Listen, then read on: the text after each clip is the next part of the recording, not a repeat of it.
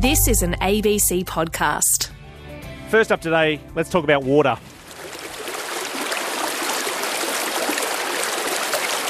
That precious resource, hey? Today on the Country Hour, we can tell you that the NT government has released its draft plan for taking surface water in the Northern Territory during the wet season months. So, taking water from Territory rivers, creeks, and streams. This plan has already had a lot of input from major groups such as NT Farmers Association, the Environment Centre NT, the Amateur Fishermen's Association, and the Northern Land Council, and now it is open for public comment. Amy Dysart is the Territory's Executive Director of Water Resources. Amy, why does the Territory even need a policy like this one? The surface water take wet season flow policy is required because our current utilisation of water has mainly been focused during the dry season. But we know as the territory starts to grow and develop that people are going to start to want to use the water during the wet season as well. So this policy sets um, particular rules for taking the water during that wet season period. And so, what are the rules when it comes to taking surface water during the wet season? Yeah, so we've done two things um, for this policy. We acknowledge that we have a number of catchments across the, the top end of the territory. In fact, we have 30 of them. So we do know that there's a variability of understanding and information across each of those catchments. Some areas like the Daly, we have a lot of information, so we can use science and data to inform decision making. In some other smaller catchments, which are further away, we know we don't have that. So we have also set some contingent allocations. Those contingent allocations reduce the amount of water that is currently available under policy. Under policy at the moment, you could take 20% of those flows. For this wet season period, we would like to reduce that as a starting point for development to 5% of those flows. Right, so does that mean the old 80 20 rule is dead? The 80 20 rule still applies, but specifically if you're looking at taking water during the wet season, a 5% contingent rule applies. Right, so it's a 95 so 5 policy when it comes to wet season flows. Yes. And is that standard across all rivers and, and streams? Yes, so we know across those 30 catchments, um, we'll be setting the the total amount of water that can be taken from each of those catchments.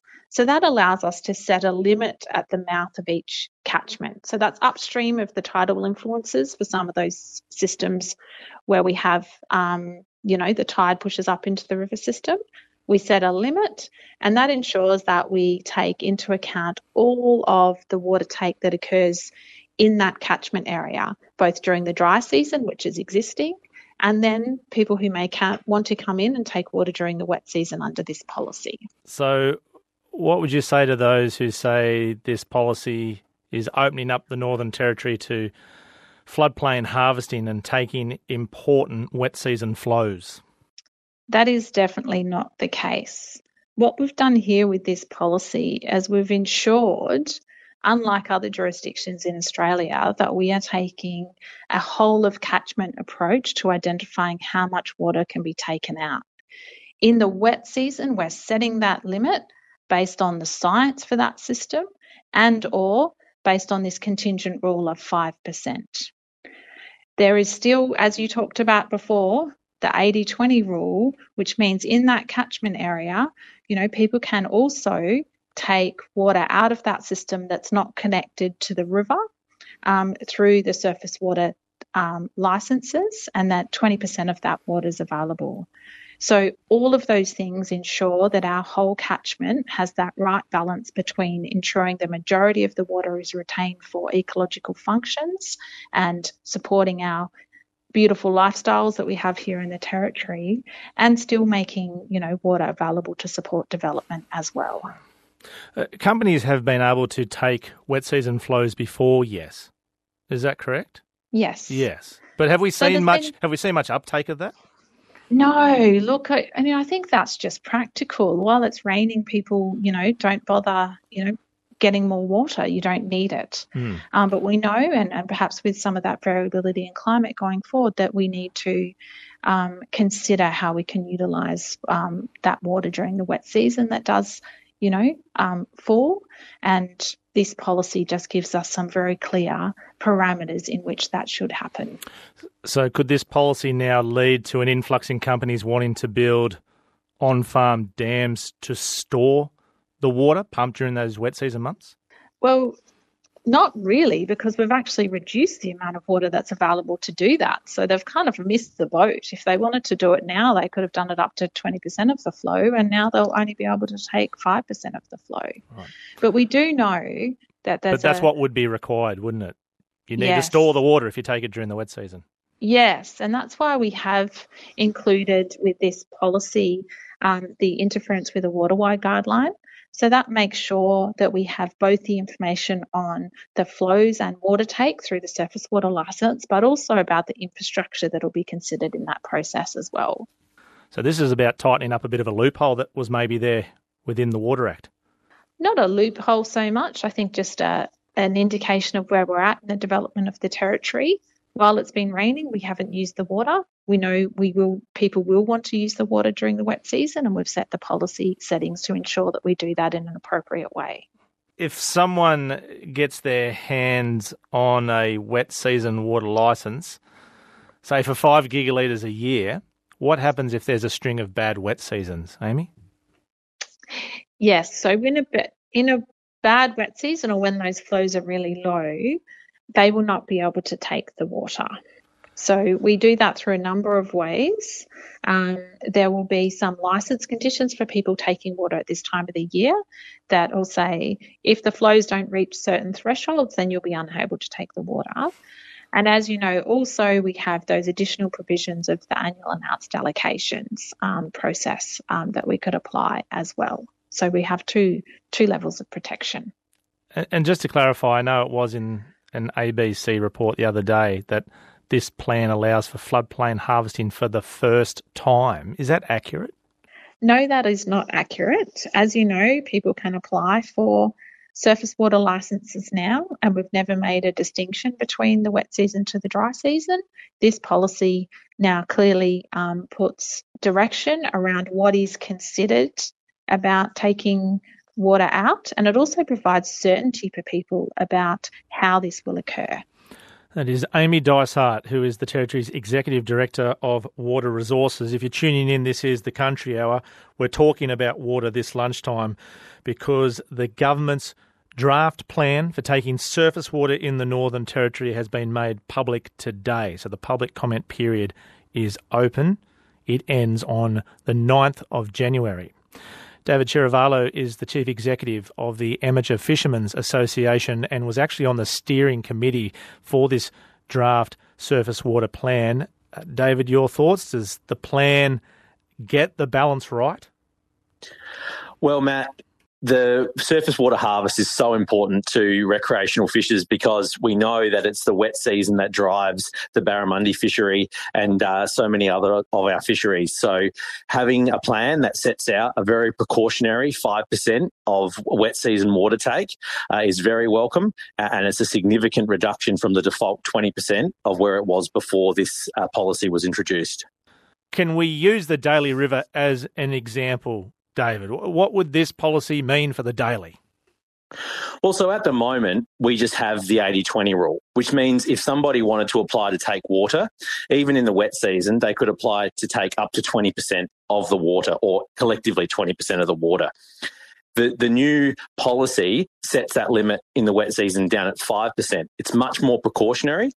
And it's in line with the reports from around the world that say when you're looking at taking uh, or interrupting the flow of a river, uh, at 5%, that's when you might start to notice ecological impact. So it's a very precautionary approach and, and a vast improvement from the 20% that was previously going to be allowed. So that seems a big reduction. Have you got a sense on, on how many gigalitres less that is? Well, uh, not so much in, in gigalitres, Matt, but certainly proportionally, it's it's significantly less, um, and that's and that's very important because we we have uh, a lot of uh, you know very important ecosystems that rely on our wet season flows. Uh, we don't have information for most of these catchments uh, in terms of the ecological values that rely on the wet season inflows, um, and making sure that we are not harvesting too much water uh, is a really good way to uh, set our policy settings. It, it, provides more certainty for industry because having a more precautionary level means that the water that is uh, allocated is far more likely to be available. And it's much better for the environment because it means that we're not taking levels of water where we're likely to see impacts on the environment. We've just heard from Amy Dysart, who says this policy sets up future needs for industry. Do you have any concerns about companies wanting to, to build dams to store wet season flows? Look, absolutely, we, we do. Of course, we do. We've that's why we've we've always asked before every election for commitments to make sure that there won't be any dams on our iconic rivers, and we've been receiving bipartisan commitments on that. Uh, and that's why we've been uh, working really hard behind the scenes, providing advice to government to get the settings right to make them more conservative than they were. Uh, harvesting twenty percent of wet season water would be a huge amount of water, and if you don't have uh, science telling you that that's okay, and I don't think you'd find science telling you that it is okay, it's important to be conservative. And this policy is much more conservative than the current setting. But on on dams, I guess we're talking about companies wanting to build on farm dams to store that, that flood water. Any concerns in that area? Of course. So any any dams need to be regulated. Uh, and the total flow into the catchment needs to be accounted for. But even when you build a dam, even if you do have a situation where uh, the amount of water that's been allocated uh, is sustainable, you can still have interruptions to habitat connectivity and in, interruptions to uh, the ecosystem. And so it is really important to manage the overall footprint and uh, to make sure that there are a whole range of settings that manage and get that right. This policy takes a very important step in that direction. Uh, it also does address uh, with the need to apply for uh, specific permits to um, interrupt um, catchments. But there is also legacy issues in the Northern Territory, and, and they will need to be addressed over time as well to make sure that we have policy settings that are comprehensive.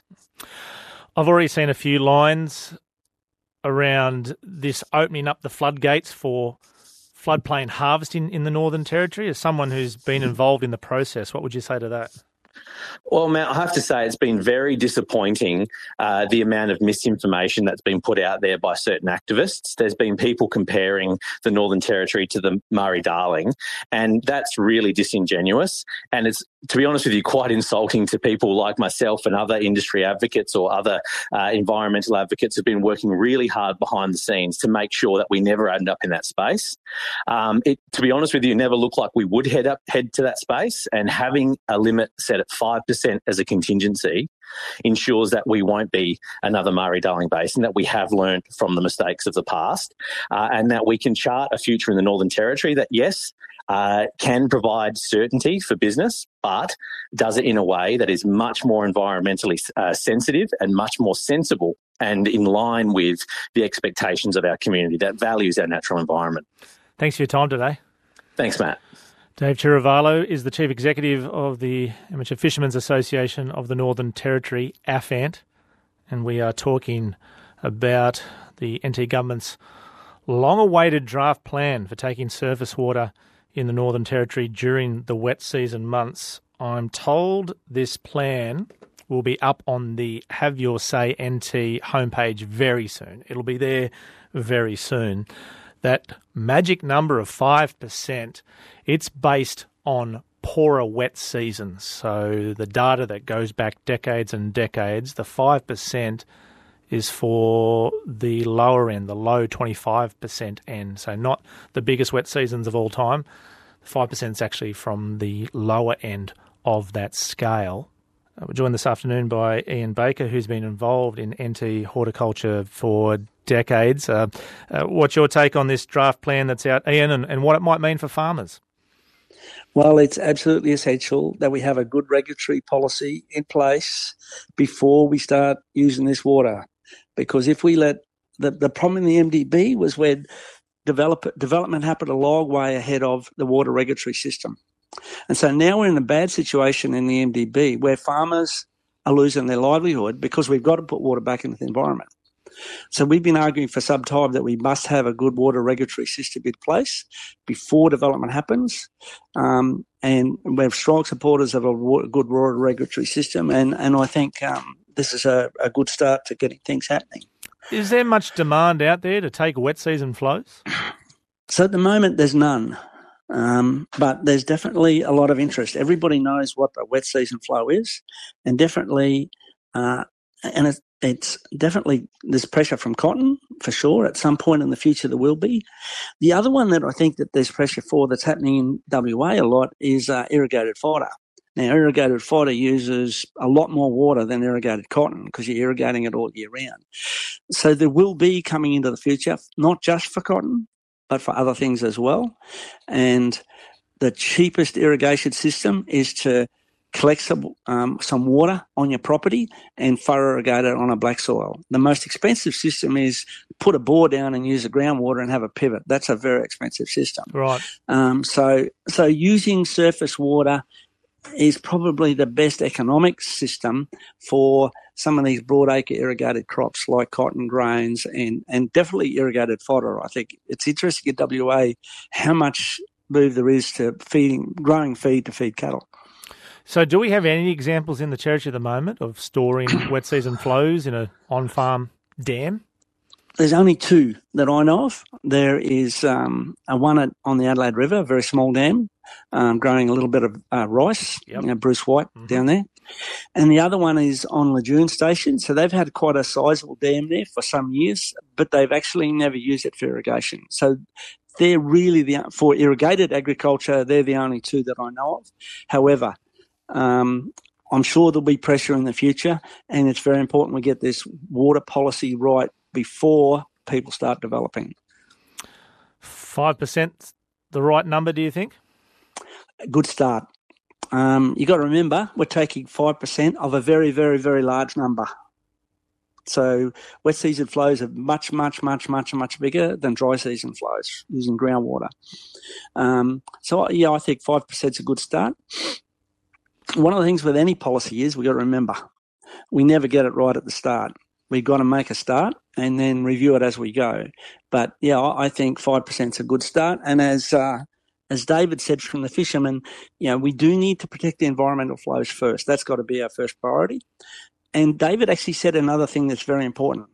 Security is very important to farmers. We can't have a situation in the MDB where we start with some development and then the government says, because of pressure or whatever, you can't, no, you've got to stop, you've got to pull up stumps.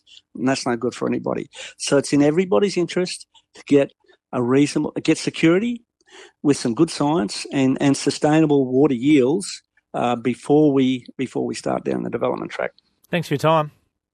No worries, mate. That is, that is Ian Baker, who's been involved in NT horticulture for decades. The draft plan for taking surface water in the Northern Territory, taking water out of those wet season flows, it's now open for public comment.